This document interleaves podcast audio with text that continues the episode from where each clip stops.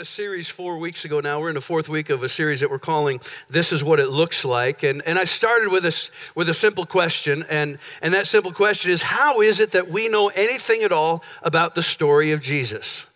How is it that really, when you really, I mean, how many people from 2,000 years ago do you know anything about their birth? A few of you, you know, know it alls that are trivial pursuit experts. You might know something about somebody about 2,000 years ago, or, or perhaps we might know a little bit more about how somebody died 2,000 years ago. But when you really, really get right down to it, how many of us really know any individual uh, uh, about a person, their birth, their life, what they did, who they interacted with? How is it that we know so much about Jesus, a simple carpenter? How did that story? Survive. And not only that, but it's thriving. Billions of people ha- have now said they're followers of Christ, they believe in this. And when you really, really get right down to it, when you ask yourself the question, how, how is it, first of all, that that story has survived. When you really think about who was telling the story and who it was entrusted to at the very beginning, it led to the second question How did an uneducated, ill equipped group of people, people that by standards of that day, others looked at them and said, they're ignorant, foolish fishermen. Actually, they're idiots, is really what the Greek word meant. Uh, the word, uh, you know, they're, they're just ordinary. The Greek word idiotus or idiotus, it simply, simply means they were, they were considered idiots, fools, uh, stupid people. How is it that they were entrusted with a story that has endured to today? And, and, and in those two questions, how, how do we know anything about Jesus? How did the people who told us the story, they weren't equipped to do it. They weren't, they weren't necessarily trained to do it. And yet somehow that story survived, not just the first century, but it survives and thrives until today. And so when we began to talk about that, and, and this morning I, am kind of sort of summarizing two different series in a sense, and I'm, I'm going, to take a, going to take a swing at answering the question, how is it that we know so much? How did this group of people caused this to happen, but, uh, and I, you know, because I live these series and study it and do it, it's so uh, alive and fresh in me, and I can sort of see dots connecting. And, and, I want to sort of try to do that for you this morning because uh, the series that we did before this series, we called Circles and Rows circles and rows. And, and, and, and we were looking at Acts chapter 1 where God said, you know, I, I want you to, uh, uh you know, go into all the world and preach the gospel. And uh, as we preach the gospel, then, you know, take it to Jerusalem, Judea, Samaria, to the uttermost parts of the earth. I'm giving you a mission, a, co- a commission to go into all the world with this message. This message that Jesus was sent from God he was God's son. He is the Messiah. He was the sacrificial lamb. He is the, the, the one that takes away the sin of the world. He died on a cross. His blood was shed. But the good news is he is alive. And you're witnesses of that. And I want you to take this everywhere that you go. I want you to go to all the world with this message. Acts chapter 2, Holy Spirit is poured out. Miraculous things begin to happen. They're in a prayer meeting in the upper room. Power of God falls. They begin to preach. 3,000 people get saved. And in Acts chapter 2 and verse 42, it said, All of the believers devoted themselves to the apostles' teaching and to fellowship and to sharing meals, including the Lord's Supper and to prayer.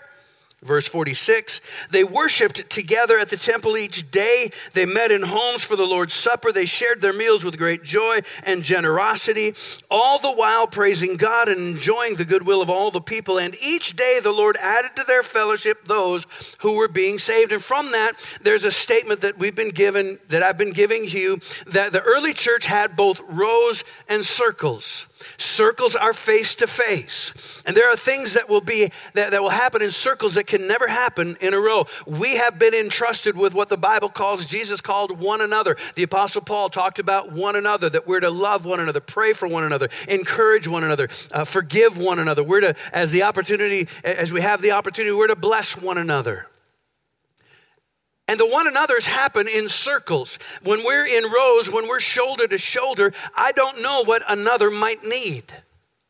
Because we're shoulder to shoulder. But when we're face to face, we can see some things and we can know some things. But that doesn't mean that the shoulder to shoulder, that the rows aren't important. The rows are very important because that's where the power comes from. That's where that unified, mighty army of God begins to flow. And so, rows and circles, circles and rows are very, very important for the church and for you and for me. I need to have circles in my life, and I also need to be a part of a row because those become very, very important. And so as we talked about circles and rows and moved into this is what it looks like for me.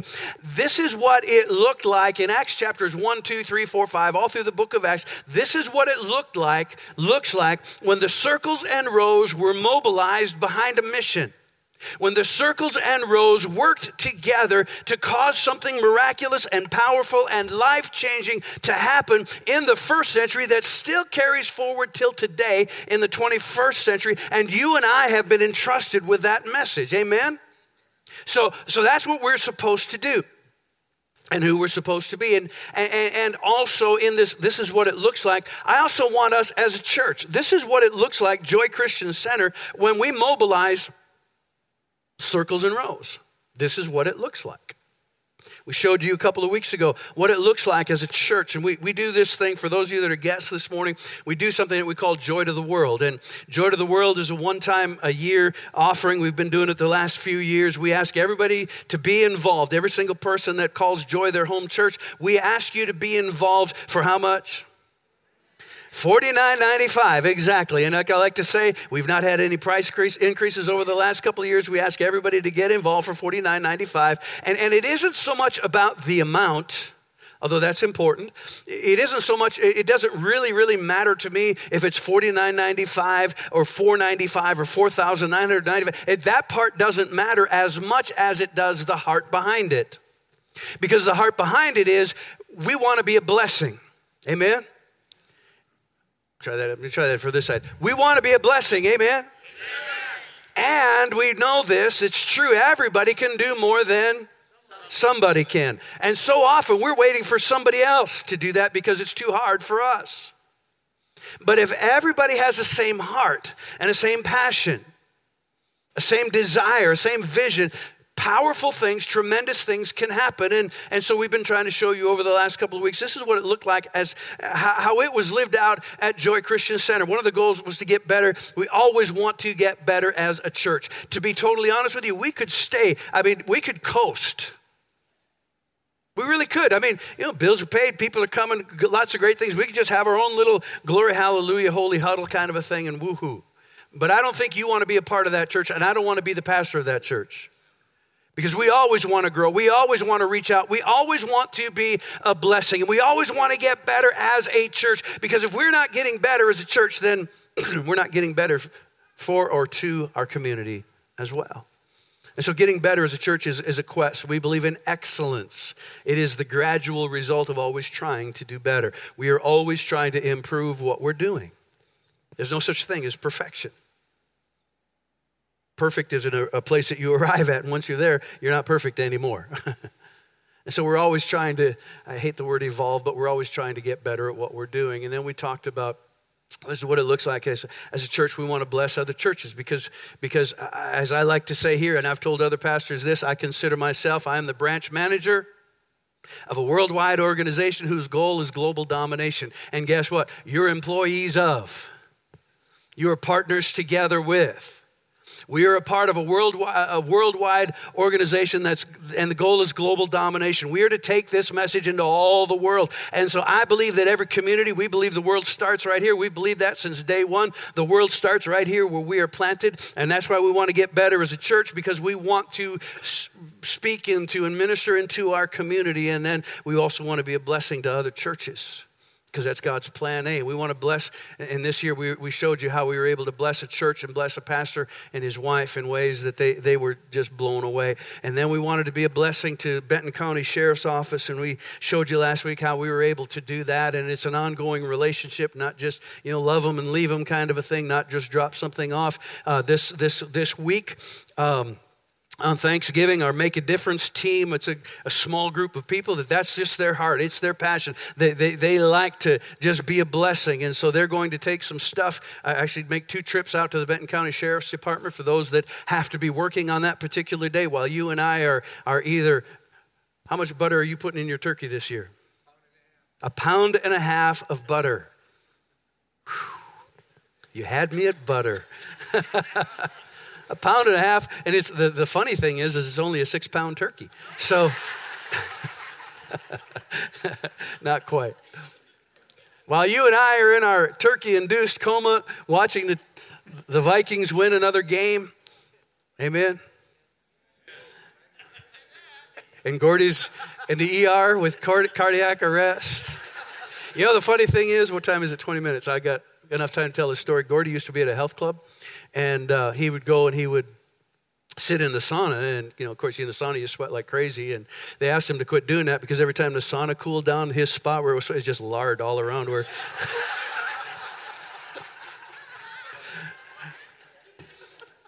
that actually didn't happen. Just in case.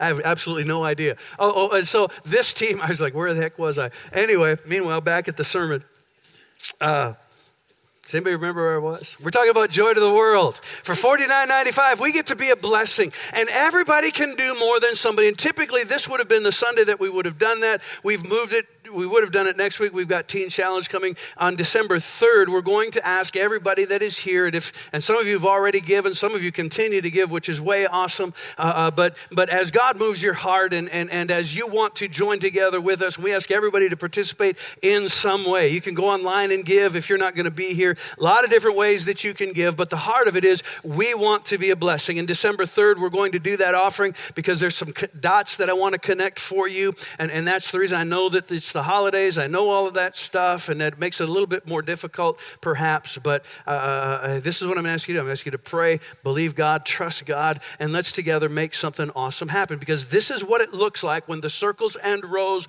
believe together, work together. When the circles and rows believe in something that is that is more important and more powerful than than than what we could ever do by ourselves. And so, what started in Acts chapter 2, verse 42, the circles and rows, and really, and so here's the question I, I, I sort of want to take a swing at this morning. I, I want to maybe at least for now, tie a bow around and say we're done kind of with this topic is how did the circles and rows change the world? How was it that circles and rows changed the world to such a degree that the church, that message, the, the, the, the, movement lasted beyond the first century into the 21st century that you and I have now been entrusted to it? And, and so we see something happen. Acts chapter 1 and 2, we've talked a lot about that. We set up the circles and the rows. We, we've talked a little bit about this is what it looked like, the church at Antioch, all of those different things. And, and then Acts chapter 5 and verse 42, it says this. And daily in the temple and in every house they did not cease teaching and preaching Jesus as the Christ. Would you say with me, they did not cease? Say it one more time, they didn't cease. Now, if we were just casually reading the Bible, we would have read past Acts 2, 3, 4, this is the end of Acts chapter 5, so the end of Acts 2 to the end of Acts 5. We would have just sort of read through it, and, and maybe there were a few things that, that, that might stick out. But I think this there was, there was a miracle that happened in Acts chapter 3 that led to a confrontation in Acts chapter 4 that led to an ultimatum in Acts chapter 5. And I really think that Acts chapters 3, 4, and 5 were really the make or break moment for the church. It was a make or break moment for the followers of Christ, whether or not that message was going to survive. And, and, in Acts chapter 3, many of you know the song. Peter and John went to pray. They met a lame man on the way. He was asking for alms. They said, Silver and gold have I none, but such as I have give I thee. In the name of Jesus Christ of Nazareth, rise up and walk. And he went He went walking and leaping and praising God. Apparently, many of you have not been in children's ministry. he went walking and leaping and praising God. And it was a, it was a tremendous miracle. And, and, and people were like, wow, this is really, really cool. And, and, and the disciples, the, uh, the apostles, they were like, you guys are really special people. You've been sent from God, and you're like God's yourselves. And Peter was like, whoa, whoa, wait a minute, wait a minute. We didn't do this of our own. Why do you look at us as, as if our own holiness, our position, why do you look at us as though we're something special? And then they gave them the key. it was faith in the name of Jesus. And then Peter was good at throwing this in the one that you killed, the one that you crucified. It was faith in that name that made this man to walk. And, and so, man, there, there, there, there's an excitement that's happening in Jerusalem. And, and, and people, in fact, actually, at one point in there, 5,000 people became followers of Christ. Now, that's one side of the story, but there's an underbelly to the story as well. Because what, what we may not have known is that Rome was the one that was controlling Jerusalem and Israel at the time. Rome was the political might, the, the military might, and, and, and they allowed Israel, they allowed the nation of Israel to continue with their uh, uh religious teaching and stuff because it helped to keep the peace. They were in charge, but as long as the religious leaders could keep the peace in Jerusalem, they were okay with whatever they believed. And so the religious leaders of the day, they're, they're kind of in a tough spot because they're trying to control the people, they're trying to keep the peace because they know that Rome, if they don't keep the peace, Rome is going to come in and they're going to take over. And so anytime that there was chaos, anytime that there was a lot of hubbub going on and excitement, they wanted to know why, number one. But secondly, they began to find that this message of Jesus and faith in Jesus, that believing in Jesus can make you right with God, that began to threaten their teaching about the law because their teaching was that it's obedience to the law that makes you right with God. And so, not only was there a political pressure, but there was a religious pressure. And so when this miracle happened and, and, and, people are excited about it, they called the apostles in, they brought the lame man in, they, and they began to question them. And they began to say, How is this? And all the people are like, Woohoo, this is God. He's doing some cool stuff. This is all God. And so the religious leaders like, Man, we've got the people believing it is God. We've got a miracle that we can't deny here, but we've got Rome here. We've got our religious tradition here. We're in a pickle. We're between a rock and a hard place here. So this is what they said. They said, We don't want you teaching anymore in that name, Jesus. And can you also just knock off the whole thing that we killed him? Because we were just trying to we, we, thought we were doing god a favor. If you could just cut that part out and, and we don't want you teaching anymore in the name of jesus and the apostle said uh, are we supposed to obey you or do we obey god? There is no way that we can keep silent. We can't keep silent about all the things that jesus has done. And so they threatened them. You better be careful because they're ticked off and they're kind of angry. And they threatened him. And, and so we pick up the story, Acts 4.21. It says this.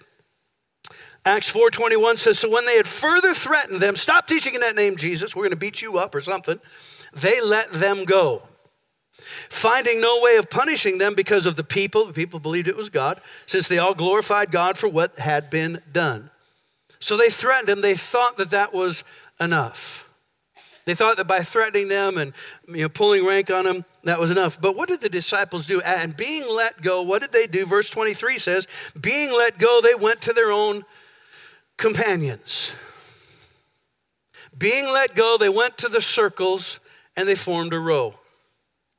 When they were let go, they formed a circle. They got into a circle, they formed a row.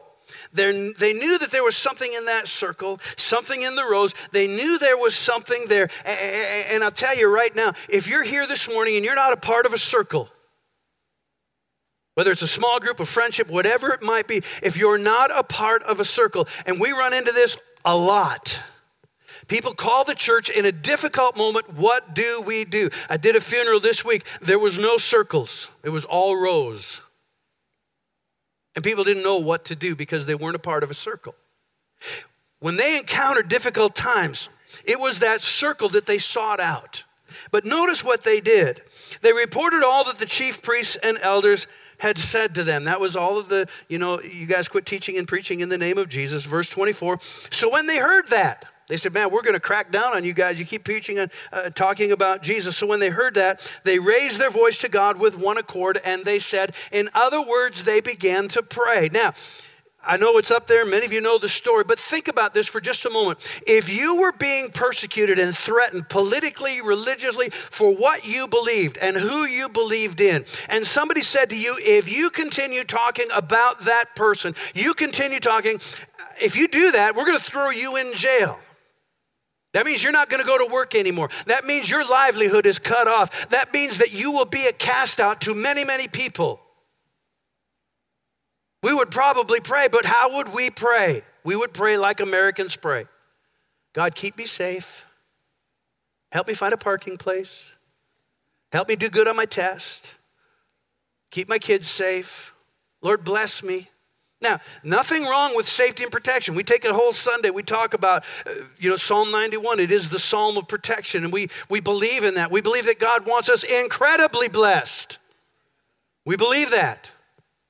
But I think it's amazing what they prayed, and I think it helps to answer the question how in the world did an underfunded, ill equipped group of people continue a message when it seemed like it would be impossible? Notice what they prayed. Lord, you are God who made heaven and earth and the sea and all that is in them. You know what we'd be thinking?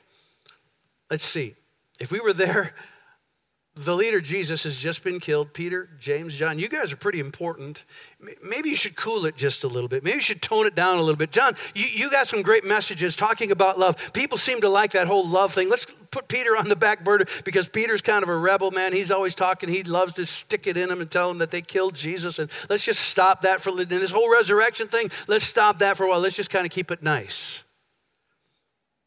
Verse 29 is what they prayed. Now, Lord, look on their threats and grant to your servants that with all boldness, everybody say all boldness. When they could have prayed for blessing, safety, protection, they prayed for boldness. Lord, I don't want to stop. I don't want to turn it down. I don't want to back up. But Father God, give us boldness. Why? That they may speak your word. I wonder what would have happened to the first century church had they not prayed this. Had they maybe taken conventional wisdom and taken a step backwards and said, I don't think that right now is the time to press in.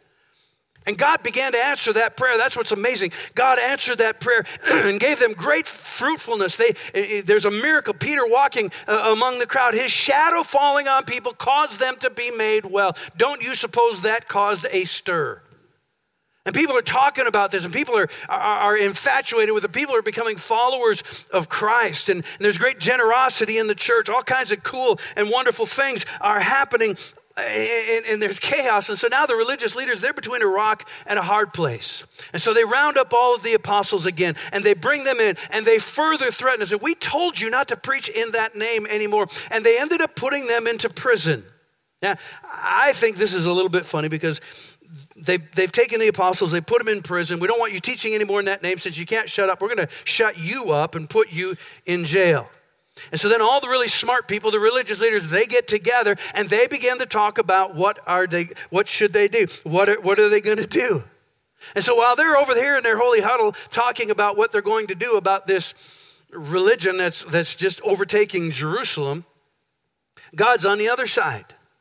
And, and and so there's an angel that shows up, unlocks the door, and, and the apostles go out. And now, now here's, is, you know, God doesn't make sense sometimes. Here, these guys are in jail for preaching in the temple, talking about Jesus and all these different things. And so, angel comes, unlocks the door, opens it up, and tells the disciples, "I have a message for you. I want you to go back to the temple and talk more about Jesus." And they're like, "Wait, what? Wait, what? I mean, we uh, I know that you've been in heaven, you've been around the throne, but we just got arrested for talking about Jesus in the temple. We're here because of that. and so on the other side, now the religious leaders, they're like, get those guys. Well, they go to get them and they're like, gone. We, they're, they're, they, they've escaped. Well, go find them. And this is what's so funny. Verse 25 of the fifth chapter says this So, the one, they're looking for the disciples and they find him. And so one came and told them, saying, uh, Yeah, so the guys that you put in prison, they're like Yeah, they're back at the temple talking about Jesus. Found them.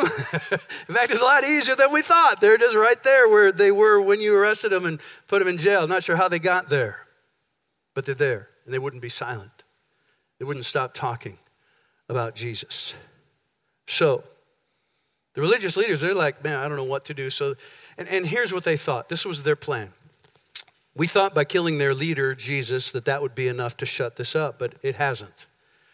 So we're going to have to get more drastic. If we put the followers, these key leaders, to death, then maybe that will silence the group. And one guy by the name of Gamaliel, he was a, he was a, a well respected religious leader, and he said, You know what, guys, been listening and watching, and, and this is Pastor Brian's paraphrase of what he said, but been kind of hanging out here, listening and seeing and observing. You know, if this is a move of God, we're going to end up fighting against God. Maybe we should just, maybe we should just, let's back up because we don't want to be fighting against God. And, let's, and so they, and we pick up this in verse 41, or verse 40. It says, they agreed with him. And when they had called for the apostles and beaten them, they commanded that they should not speak in the name of Jesus and let them go. So they departed from the presence of the council, rejoicing that they were counted worthy to suffer shame for his, for his name. And it's really easy to, and then verse 42, it's where they went everywhere preaching, and it's easy to read past all of that without really recognizing everything that had gone on and brought them to that point where they counted it worthy to be, counted it worthy. They counted it worthy. And think about this, and I, I don't know the number of apostles that were there, but let's just assume that they had gathered eight of the apostles that were there. Maybe it was 11, maybe it was two, I don't know. But let's just say that there were eight or nine uh, of the apostles that were there. Think about what you and I would be like as 10 of our friends in front of us. We're standing there. And, and most of us had no idea what the beating was like until we watched The Passion of the Christ. And once we saw what it was like for somebody to be beaten with a cat of nine tails 39 times, it was almost, it was a near death threat, death sentence. And so imagine standing there as you're watching one of your friends, your fellow laborers, a brother that you love, being beaten within an inch of their life. And you're hearing the whip and you're hearing the grunt and you're hearing the groan and you're seeing the flesh and the blood, knowing that you're next. How long would that have taken for them to stand there? and watch a beating, knowing that they're in that same line. And every time after that day, whenever they took off their shirt, whenever they bathed, they bore the marks of a criminal, a condemned person. And there were probably people that were like, look, they must have done something really, really bad. It was a scar that followed them for their lives. And this is where you and I have to repent. Because I, I fear sometimes that if the church the message of the first century had been entrusted to me or to you, then, then that message would have never made it out of the first century. Because we're not bold. Sometimes we're more ashamed we're more afraid. And let's face it, Christianity's taken a beating over the last several years. And, and, and, as far as a lot of people are concerned, the church is a bunch of bigoted people, a bunch of phobes about whatever it might be.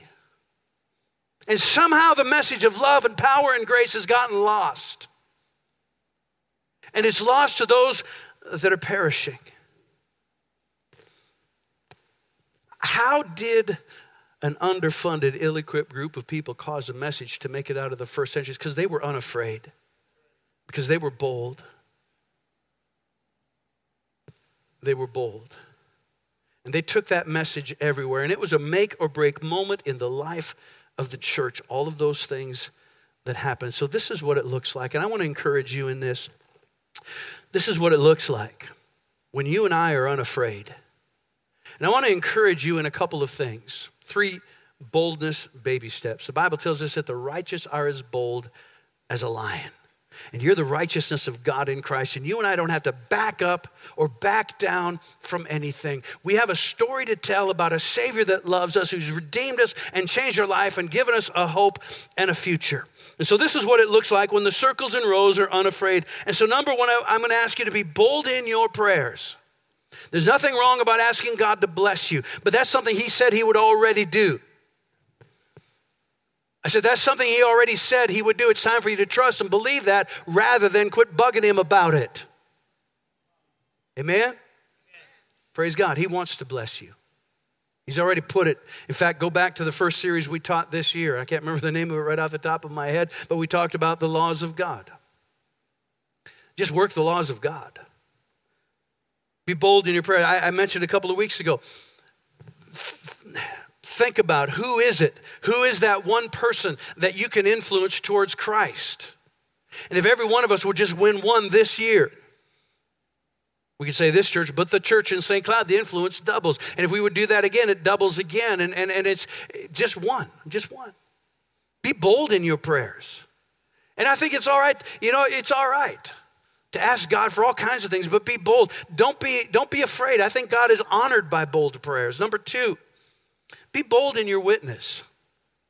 Be bold in your witness. There will be opportunities that will present themselves to you. Now, I'm not saying, you know, if you've missed that opportunity, if you've, you know, shied away from, from what you might think is a confrontation or you shied away and you're afraid of what people would think, I don't want that to be condemning. I want you to look uh, afresh, say, God, give me boldness so that when that opportunity arises, I'm not going to be afraid. And God, I trust you. In fact, the Bible says the Holy Spirit will be there. He will fill your mouth with words and you'll be amazed. You'll be talking about things like, man, I didn't even know I knew that. And the good news is, you know, there's, there's, I love this story. There are two, two drunks.